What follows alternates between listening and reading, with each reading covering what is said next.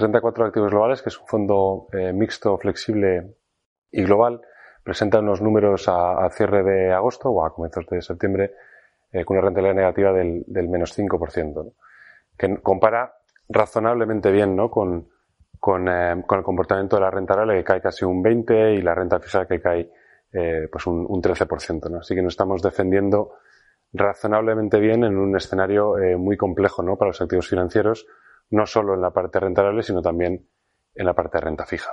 A más largo plazo, renta contra activos globales sí que obtiene rentabilidades bastante atractivas ¿no? para el perfil moderado del fondo, obteniendo rentabilidades eh, del entorno del 50% a 10 años, que viene a una rentabilidad anualizada del 4,3 aproximadamente. A comienzos de año el panorama para un fondo mixto era complejo porque teníamos unas bolsas a valoraciones eh, caras y una renta fija que prácticamente no nos daba rentabilidad. ¿no? Eso ha cambiado radicalmente en los últimos, eh, en los últimos meses, ¿no? Con los movimientos de los mercados, las caídas de las bolsas han abaratado considerablemente eh, las valoraciones de, la renta variable y la renta fija, por su parte, pues ya encontramos eh, bonos y tires, ¿no? Pues por encima del 3, 4, 5% de forma cómoda y eso yo creo que para los próximos meses, próximos trimestres nos va a servir Em, como amortiguación, ¿no? ¿Por qué? Porque si en el, comienzo del año, pues lo que estamos viendo, ¿no? Caídas de las bolsas y caídas de la renta fija, la renta fija no ha amortiguado el movimiento de, correcciones de las bolsas, mm, creemos que a partir de, los niveles actuales, ¿no? Eh, un fondo mixto como renta 4 activos globales sí se va a defender mucho mejor, ¿no? ¿Por qué?